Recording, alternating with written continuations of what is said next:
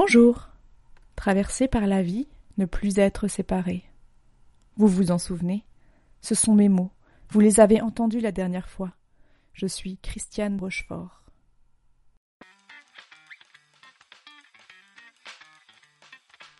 Elles Elles sont toutes assignées femmes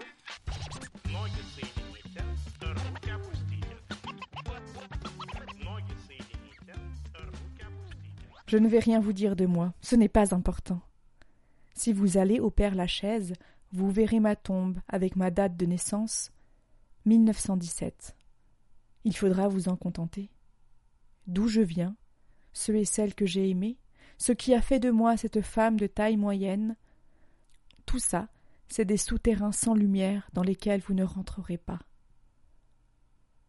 Ne cherchez pas dans mes livres, ils sont comme mes sculptures, extraits par un lent travail de recherche, les mots ou les burins, même ciselures.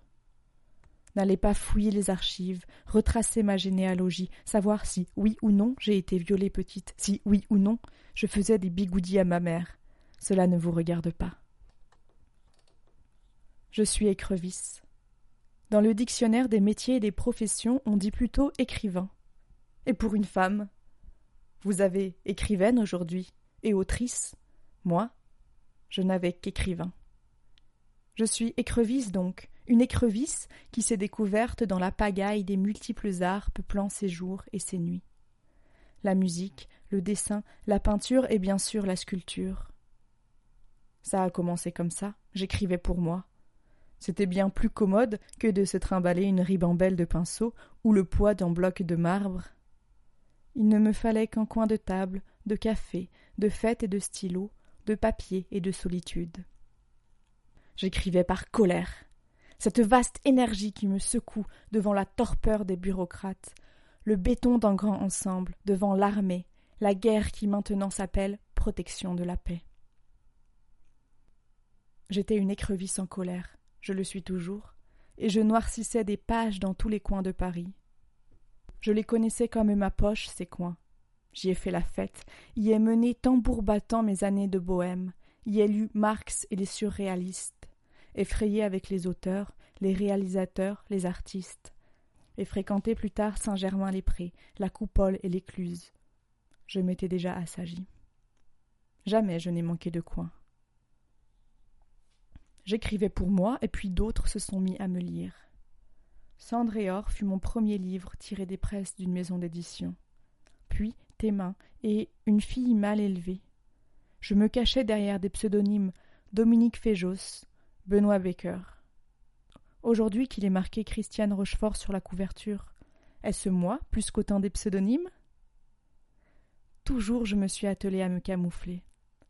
Même dans mon autobiographie, j'ai menti comme un arracheur de dents. Peut-être que tout ce que je viens de vous dire est de même, mensonge à la virgule près ma meilleure trouvaille, l'escalier particulièrement dérobé des livres en jeu. Je me dis, mais je suis ailleurs. Allez, je peux bien vous faire une confidence. La fois où j'ai été le plus moi dans un livre, c'est une nuit. Je suis tombé sur un personnage, un mec totalement désespéré. J'ai tiré le fil de son histoire. Je ne l'ai pas tout de suite reconnu. Pourtant, ce mec sans issue, c'était moi. Drôle j'ai entassé les livres. Le repos du guerrier, les petits enfants du siècle, la porte du fond, les à Sophie, le monde est comme deux chevaux, une rose pour Morrison, printemps sur parking, encore heureux qu'on va vers l'été. Pour chacun une colère, la même pour tous. Contre ceux qui ont emprisonné la vie, emprisonné les mots, les ont fait pions sur un champ de bataille, ceux qui les ont torturés pour en faire des donneurs d'ordre, des garants du pouvoir une colère immense contre ceux qui ont inventé le mot espace vert pour supprimer les arbres. Stylo courant dans un coin plutôt que machine à écrire, j'avais choisi. Je connaissais son martèlement, je connaissais les bureaux et leur peuplade de bureaucrates. J'avais travaillé avec eux, les plus ennuyants du monde. Le troisième jour à taper à la machine comme en automate, je leur ai demandé comment ils pouvaient supporter ça. Ils n'ont pas compris ma question. Il le supporte très bien en fait. Alors, je suis partie, le plus vite possible, choisissant les mots qui giflent, les mots qui ouvrent en infini horizon, plutôt que ceux cloués au papier par une machine à écrire. On a dit de moi que j'étais un écrivain engagé. Foutaise. Être écrivain engagé, c'est insignifiant. Tout le monde est engagé d'une façon ou d'une autre sans le savoir et surtout sans le dire. Un type qui arrive et qui vous raconte ça, ça veut surtout dire qu'il est engagé avec le statu quo, c'est tout. Moi, je voulais prendre en flagrant délit, me dresser contre le pouvoir en place, les mots en place. Je suis parti vers des combats où je sentais que j'avais quelque chose à dire et que les autres ne disaient pas. La guerre d'Algérie, avec la signature du manifeste des 121, la déclaration sur le droit à l'insoumission. Les femmes surtout qui, si elles prenaient la parole, n'étaient jamais écoutées. J'ai rejoint le MLF, le Mouvement de libération des femmes, en 1970.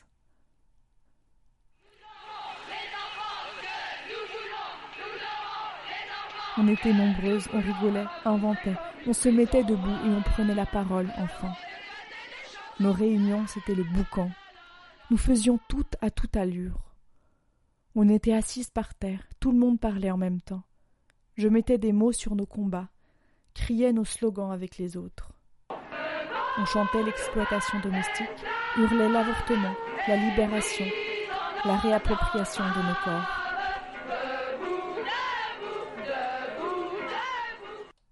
Et puis, le 26 août 1970, devant la tombe du soldat inconnu. Nous étions neufs, avec notre gerbe de fleurs et nos pancartes. Il y a plus inconnu que le soldat inconnu, sa femme. Femme en lutte. Et les policiers nous les arrachaient. Circuler, y a rien à voir. Il y avait au contraire beaucoup à voir, messieurs, en ce beau jour d'août. Le déferlement d'une nouvelle vague de féministes, l'éclat d'une sororité qui se fout des frontières, fait écho aux grèves des Américaines qui célébraient au même moment la moitié de siècle de leur droit de vote. Et puis le manifeste des 343. J'ajoutais mon nom aux 342 femmes qui clamaient avoir avorté. les enfants aussi, parce que leur statut, comme celui des femmes, est l'œuvre de dominants arrogants s'arrogeant le droit de définir une minorité implacable, humiliante. Les enfants devaient avoir droit à la liberté, la jouissance, la responsabilité. J'étais contre la majorité sexuelle. On ne peut pas laisser la morale d'État faire sa loi. Et puis l'écologie, ce fragile équilibre brisé par la consommation, les grands ensembles bétonnés où tout se meurt, les animaux abattus pour leur défense ou leur fourrure. Ma colère était infinie, tout comme mon amour, ma joie et ma tristesse. Il m'a toujours fallu un truc fort pour écrire, ressentir la vie, me laisser traverser. Aujourd'hui, c'est la première année où je ne sais pas si j'en verrai le printemps. Malgré quoi, j'espère que oui. Je voudrais un ou plusieurs printemps. Je suis insatiable.